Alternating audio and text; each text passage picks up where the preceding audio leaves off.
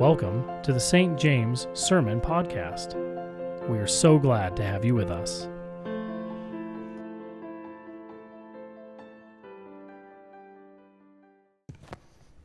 Good morning, everyone.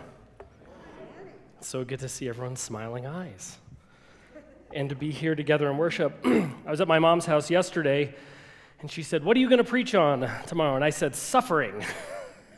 she started laughing and she said, Well, that's a, that's a lighthearted topic. And she said, You've had a week full of that this week, so it should be good. Uh, there was a, a famous pastor that once said, You're supposed to preach these things to yourself before you preach them to everyone else. And I've had the distinct pleasure of preaching this to myself all week long. So, suffering, it's a term we are all very familiar with. And it's one that really brings up an emotional response. And so today is going to be full of hope, even though we're going to speak a lot about suffering and the hope that Jesus' resurrection gives us. So if you have your Bible, and I hope that you do, or I guess you can't see it on the screen today, but it is in the bulletin, um, I'd like you to open to 2 Corinthians chapter 4, verses 7 through 18. Hear the word of God. But we have this treasure in jars of clay to show that the surpassing power belongs to God and not to us. We are afflicted in every way, but not crushed, perplexed, but not driven to despair, persecuted, but not forsaken, struck down, but not destroyed, always carrying in the body the death of Jesus, so that the life of Jesus may be manifest in our bodies. For we who live are always being given over to death for Jesus' sake, so that the life of Jesus also may be manifest in our mortal flesh. So death is at work in us, but life in you. Since we have the same spirit of faith according to what has been written, I believe, and so I spoke, we also believe, and so we also speak, knowing that he who raised the Lord Jesus will raise us also with Jesus and brings us with you into his presence. For it is for all of your sake, so that as grace extends to more and more people, it may increase thanksgiving to the glory of God. So we do not lose heart. Though our outer self is wasting away, our inner self is being renewed day by day. For this light, momentary affliction is preparing us for an eternal weight of glory beyond all comparison. As we look not to the things that are seen, but the things that are unseen, for the things that are seen are transient but the things that are unseen are eternal. Will you join me in prayer? Almighty and gracious God, thank you for your word today. And we just pray, Lord, that you open our hearts and allow the Spirit to work in us as we impress this message of hope upon us. Lord, thank you for sending us Jesus. Thank you for his resurrection that we may carry it with us every single day, especially in our suffering. In Jesus' name.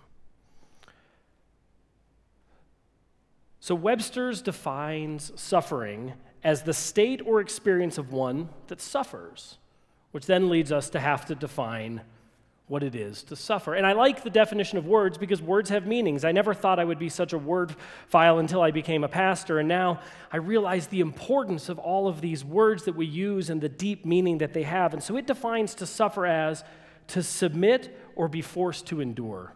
We all know what that feels like. Or to feel keenly and labor under, to undergo an experience or to put up with, especially as inevitable or unavoidable. And I know that we have all experienced this type of suffering, especially the inevitable and the unavoidable. And many of us recently, in the last year, in the last month, in the last week, in our family, we've experienced this in a very real way in this last week. Slanderous things were said against us and some, some attacks on our character. And then to top it off, in the middle of the week, the sewer main line drained backed up in my basement at 8 o'clock at night. That is suffering, especially when the plumber says they can't come until the next day. and so um, we're going to see here that Paul, too, was no stranger to suffering. He had people telling all kinds of lies about him and had incredible struggles through his life, especially after he encountered Christ and became a believer. And so, what we're going to see today in our passage is how Paul uses his faith and Christ's resurrection to encourage us not to lose hope amidst our suffering. And this passage is biographical, it, gives us profound insights into Paul's life. He isn't just a teacher, but he, he has this life that we should want to try and emulate. Because he's demonstrated what it looks like to walk with God, and not just when times were easy, but when things were incredibly difficult. And you see, friends, the church in Corinth was a giant mess. It was full of false teachers, they were pushing legalism, and they were really motivated to discredit the things that Paul was saying because he was preaching this gospel of, of salvation through faith in Jesus alone. And so Paul feels compelled to respond to these people that are attacking him because their lies and their heresy demanded a response. And he's responding not to be right but he, he wants to set the record straight about what the gospel says. And so the false teachers that are attacking Paul, they start by attacking him by, by telling him that he's weak and imperfect. And they said these things in, a, in an effort to discredit him because they really wanted to minimize the things that he was saying. And they thought that if they made him out to be weak and powerless and imperfect, it would actually strengthen their legalistic case against him. So Paul does the one thing that they don't really expect. He embraces these things, he agrees with these things, and he makes it known that, that his weakness isn't something to discredit him.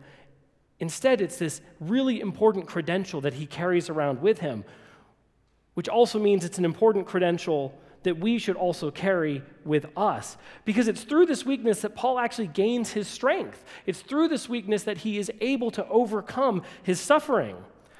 And that's where we're going to see that this same weakness, this dependence on God, is what's going to allow us to be strong and to overcome our suffering. Because Paul's imperfections and our imperfections are what help us realize our total dependency on God.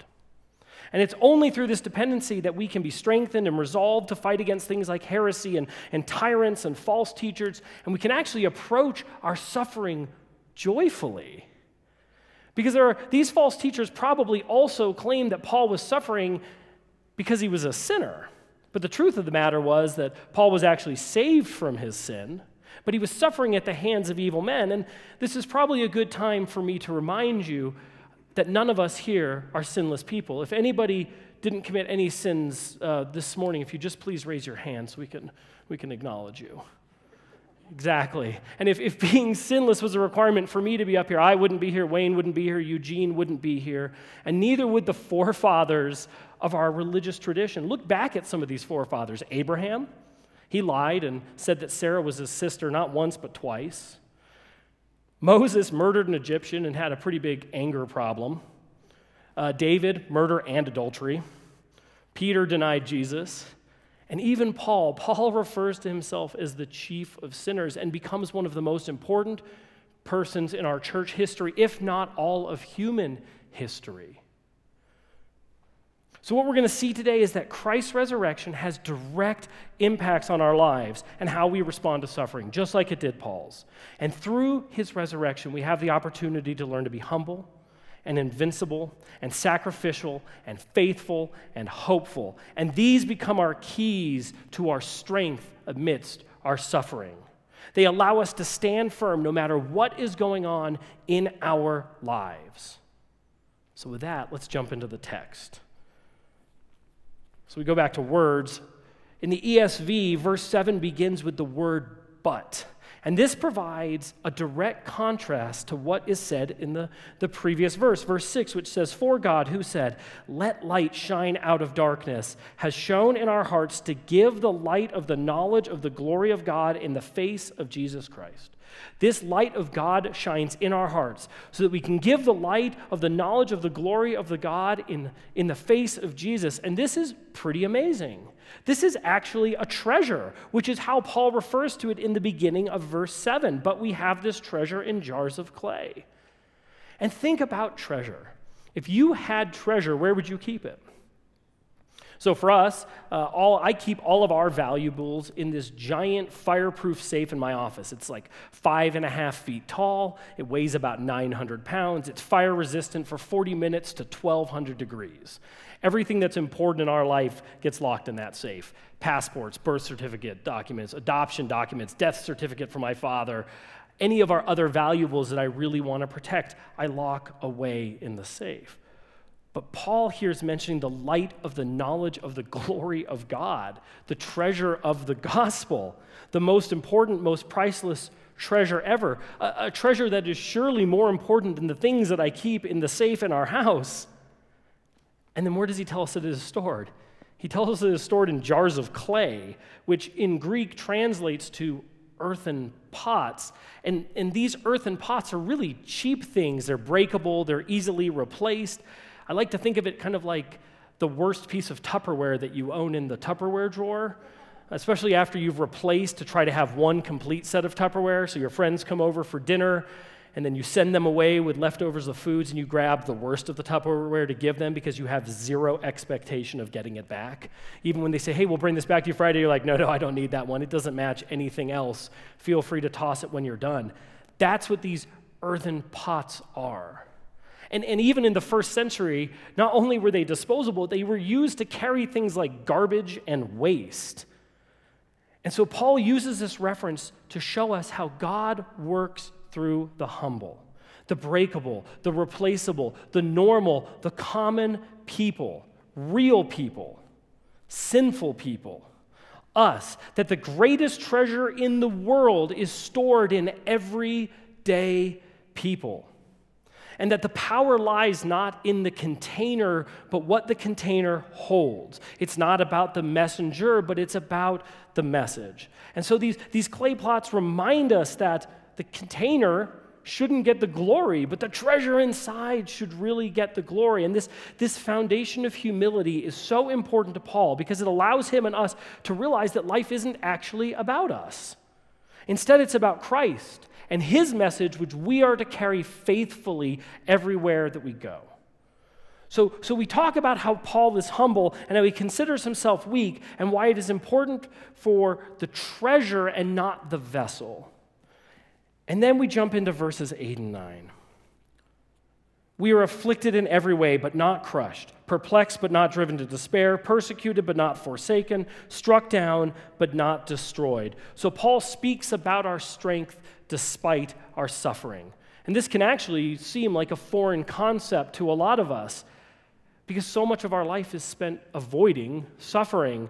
Whole industries have been built in the secular world to avoid suffering. And there's even religious movements that will tell you that your suffering is just it's an illusion of the mind, that it's not actually real. One organization I found online that advocates for removing suffering from your life had this, this gem of advice. It said, You should just wish yourself happiness. Wish for an end to your suffering. Give yourself a mental hug and comfort yourself. If only that worked. And this is definitely not Paul's approach, and I don't actually think it should be ours either, because Paul is a straightforward guy. And I like to think of myself as a straightforward guy, which is probably one of the reasons I like Paul so much. And Paul says, We are afflicted in every way, not just some ways, but every way. And then in verse 9, he tells us that we are persecuted. And I'm sure everybody here at some time in their life has felt persecuted and, and probably felt persecuted for being a believer. Uh, affliction and persecution, things that we are no strangers to in 2021. And staying true to God's word in our current culture is not easy. And, and it wasn't easy for the church in Corinth either. They were struggling under the same kinds of pressures that we are feeling today. Culture was pushing on them just like it pushes on us from all sides, trying to get them to deny and renounce the truths of God. Even today, we can get labeled as uncaring and bigoted and mean and divisive and non inclusive and backwards and attached to old myths and fairy tales. Kristen had an atheist once tell her that we were just worshippers of a zombie. Ooh, that's heavy stuff. But Paul's going to show us that instead of leaving us with this confirmation of our affliction and suffering, he actually gives us contrasts. We will be afflicted in every single way, but it doesn't crush us. We will be perplexed, but we aren't driven to a place of despair. We most certainly are going to be persecuted, but we're, we're not forsaken. And you will be struck down, but you won't be destroyed because instead, we're invincible. And this isn't the invincibility that I had wanted when I was a kid, like a, a, comic book caricature of invincibility where you can leap off the building, jump, and land on the ground and not die. Instead, this is real invincibility. This is life changing invincibility because it is holy invincibility. It is an invincibility that is wrapped in Christ's resurrection. It is the strength to stand firm in the gospel no matter what pressures are coming at us from any side, no matter what society or secular culture demands of us that no, no matter how strong the pressure is, how hard the persecution is, that there's hope. And there's this, this beautiful hope that comes from Christ's resurrection, from his sacrifice.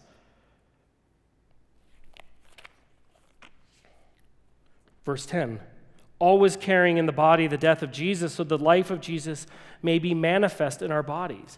Again, this word always. Paul doesn't just sometimes think about and carry with him Christ's resurrection, he always carries Christ's resurrection. It's the focal point of his life. It should be the focal point of our lives. That war cry of He is risen, it's not just for Easter, it's for every single day because we carry in us the death of Jesus so that the life of Jesus may manifest inside of us. There's a fact the people that hate God persecute his people because sin and evil are real. And there's a long history of, persecute, of people persecuting believers for no other reason than they believe in Jesus, especially in legalistic systems. Because Christ is king over all heaven and all earth. He, and, and think about if, if you are a ruler or a tyrant that is full of pride and a desire for power, this becomes an incredibly threatening concept. The Great Commission, Matthew 28 18 says, And Jesus came and said to them, All authority in heaven and on earth is given to me. All authority. Because Jesus is king over everything. So if, if you're a tyrant and you demand allegiance to you, Christians in Christ become incredibly threatening. And we see this today in places like China and North Korea and Iran, where the church is seen as a direct threat to these tyrannical regimes. And so these Christians are persecuted just for their faith, and they experience direct suffering as a byproduct of it. And so, however, what Paul's going to remind us is that instead of suffering dragging him down or dragging us down, it's actually going to strengthen him, and it should thus strengthen us. And we see it with these Christians in hiding in those, those places like China and North Korea and Iran. And I've been fortunate to read some books by, by folks that are Christians worshiping in secret in these countries who are under the constant threat of persecution and death and imprisonment, not just for them, but for their whole families, just for believing in our loving God. And you see that, that their faith isn't weaker because of their suffering, their faith is actually stronger. And that's what Paul's telling us here about his suffering and our sufferings. They become purposeful sacrifices that allow us to see the power of God being unleashed in our lives. There are growth points. Does anybody ever look back and say, man, I really grew so much after all those easy things that took place in my life? No. We always grow from the most difficult things that are placed in our lives. And instead of running away from suffering here, we actually get to use it to glorify God, to stand firm in Christ's sacrifice, and to live in the light of his resurrection. He suffered, we will suffer. But he comforts us in our sufferings so that we may approach them with our heads held high and full of hope. In verse 13, since we have the same spirit of faith, according to what has been written, I believed, so I spoke. We also believe, and so we also speak. Paul speaks here about having the same spirit or the same attitude of faith. And then he goes on to quote Psalm 116:10. I believed, therefore I spoke. And, and Paul quoting this seems to indicate that he has a similar trust as David did. And David suffered quite a lot. So Paul is connecting David's perseverance through suffering to his own here, and also acknowledging the fact that righteous people will suffer for their faith. But despite these sufferings and the pressure not to share the gospel, Paul feels compelled to continue to do so. He's actually unable to stop sharing and preaching the gospel because he had unwavering faith. And he continued to preach regardless of the cost. And we have to ask ourselves if we see that in our own lives. How many of us lack deep conviction in our hearts? How many of us are willing to roll over and throw in the towel when things get really difficult and the, the pain pressure gets applied because we want to just end the pain? And recently, uh, I was at dinner with a, another pastor friend of mine, and he said, I, I, I really wish that people would associate Christianity with resilience, that we really need to be building up resilient Christians. That when people think of us as believers, they think of us as people who can hold our heads strong in light of suffering because of our unwavering faith of Jesus. And they know that we are resilient people. And that's what we as pastors are called to do here, as Paul was called to share these, these messages of hope with you to help build resilience, to help stand firm in our faith. That no matter what pressure is being applied to us, we stay true to the gospel and then we get to strengthen one another, just as iron sharpens iron. That's why it's so important that we come here together as the body of Christ, not just to sing and worship, but to strengthen one another, to be accountable to one another, to assist each other in our sufferings because we are brothers and sisters, we are a family. And see, the Bible provides us this spine, this resilience, so that, that we never have to waver from the narrow path that we are called to walk. And this isn't an easy task, but it is a crucial one for the church and one for us. Because when we seek comfort and prestige and popularity, it actually shows our weak confidence in the real truths of God. But when we stay true to God's word and we embrace our suffering with our heads held high, we share not just in Christ's sufferings, but in his comfort too. 1 Corinthians chapter 1 verse 5. For as we share abundantly in Christ's suffering, so through Christ we share abundantly in his comfort too. The true believers, those who Christ has worked in their hearts, those who carry with his death and resurrection with them daily, we have no choice but to continue to speak the truth. Martin Luther, when he was on trial for his faith at the Diet of Worms, he defiantly declared, Unless I can be instructed and convinced with evidence from the Holy Scriptures or with open, clear, and distinct grounds and reasoning, and my conscience is captive to the Word of God, then I cannot and will not recant, because it is neither safe nor wise to act against conscience. Here I stand, I can do no other. God help me.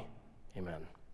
My prayer for us as, as we think about this and internalize this is that Christ's death and resurrection will allow us to stand faithfully on the Word of God through our sufferings and always proclaiming the truth of the gospel and the truth of who Jesus is. And this is where it starts to get really good. Verse 14 knowing that he who raised the Lord Jesus will raise us also with Jesus and bring us with you into his presence. This is the hope that we get from Christ's resurrection. Paul tells us in no unsure words that we know that he who raised Christ will also bring us into his presence. This is what provides us the immense hope because it's a promise and it is a guarantee because only God can raise the dead. And if Christ was raised, so too will believers in Christ be raised. Because it gives us purpose for our sufferings. On Mother's Day, we had a couple of the grandmas over, and the topic got to Jesus as it normally does at our dining room table. That should bring you comfort that your pastor talks about Jesus a lot at his dining room table. And we were discussing the practical implication of our faith and our suffering. And at one point, my mom made a very astute comment that she said that without a belief in God, life is meaningless. I couldn't agree more. Without God, all suffering is meaningless, which in turn would make our lives meaningless. And it is through our faith in Christ that our suffering on his behalf takes on meaning. And think about the people that you, you have in your life that don't have the foundation of Jesus and his resurrection as the guiding principles of their life. They are not happier people because when that suffering hits their life, there isn't a bigger purpose to it. That's really heavy. That's why this word is so important for us to share and proclaim those truths because it gives us meaning. Paul goes on and tells the church in Corinth that he did everything for their sake. And he points back to his humility and his selflessness.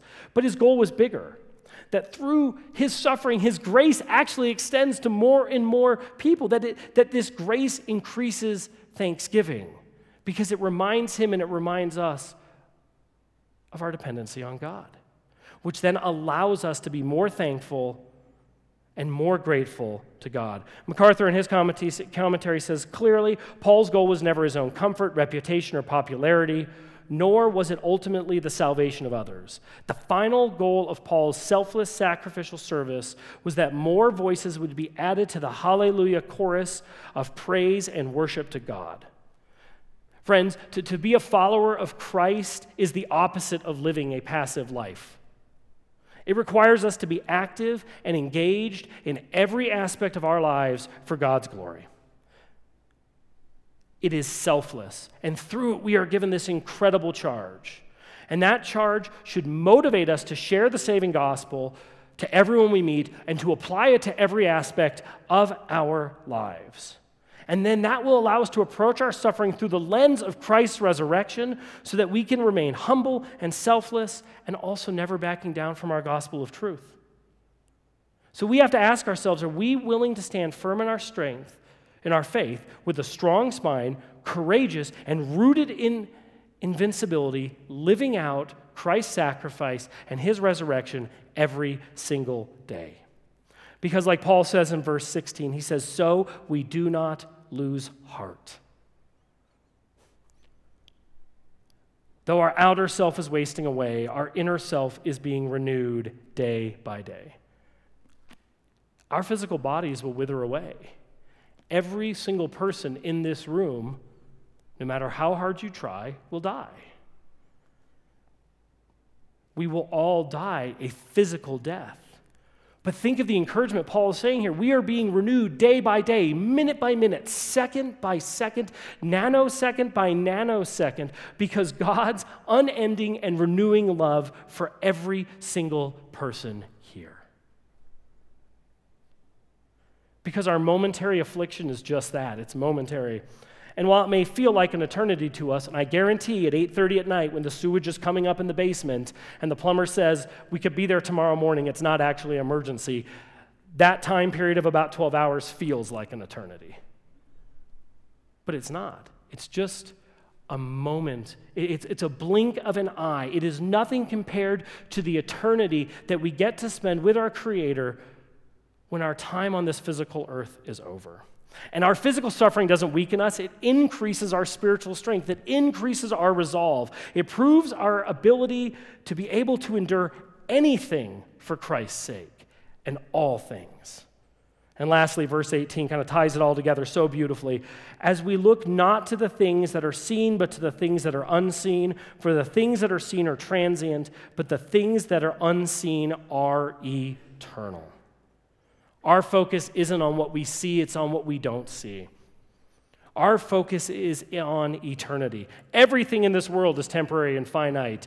Uh, this building eventually will crumble and fall. But Jesus is infinite. His resurrection proved that not even death, not even the grave, could hold him. And see, all of this today, friends, should provide us hope and resolve because Paul was no stranger to immense and intense suffering. Yet he had the secret to endure it, no matter how painful it was, because his focus was on eternal things. His suffering had purpose, and he realized that it was a way to share with Christ, and even more so to be comforted by Christ. So we must look at our sufferings, these momentary afflictions, through this same lens. Our suffering allows us stronger fellowship with Christ. Because we know these things will be guaranteed to us if we are followers of Jesus. But through them, as truthful and faithful believers, as invincible believers, we will have no choice but during them to continue to proclaim the gospel. Because we do it from this place of humility. Because it's not about us, it's not about the container, it's about the treasure that's held inside it and we can live strong knowing that we are invincible. As Christ conquered death, we too shall conquer death. Because we are not a people that fear death or persecution or suffering. We stand firm in Christ's sacrifice, which only increases our faithfulness. Because we are a people of hope. We are not a depressed people. We are a joyful people. The joy of the Lord is my strength. The joy of the Lord is my strength because we are not defined by the earthly sufferings or the things that happen here. We are defined as citizens of Christ's kingdom, the everlasting kingdom promised to us through Christ's resurrection. And we live in hope of the resurrection every single day. And we do this as a people where the Bible is a foundation for life for us. 2 Timothy 3:16 says all of scripture is breathed out by God and profitable for teaching, for reproof and for correction and for training in righteousness, that the man of God may be complete and equipped for every good work. All of this allows us to truly understand how our weakness is really our strength, our dependency on God, knowing that firsthand, that our sufferings will produce endurance and maturity, and they will show us that dependence on God, a God that loves everybody in this room personally. And that our lives here have supreme meaning and purpose, and that is to glorify God in all of his wonder and to live worthy of our callings as Christians. I'd like to wrap up with a quote from John Calvin's commentary on 2 Corinthians on this particular passage, which really kind of wraps it up and, and, and, and brings it together. He says, That the life of Jesus, here is the best antidote to adversity that as Christ's death is the gate of life, so we know that a blessed resurrection will be to us the termination of all miseries. Inasmuch as Christ has associated us with himself on this condition, that we shall be partakers of his life in this world, we submit to die with him. Let's pray.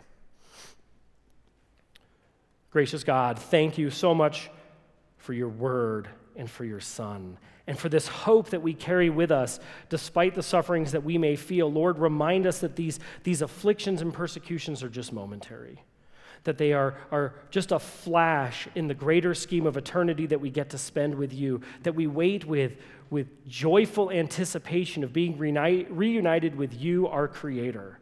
For you are the God of love and the God of light, and you have provided this amazing treasure that us, as just clay jars can carry around with us that we may re- remain humble and sacrificial and faithful and invincible and hopeful in your word always.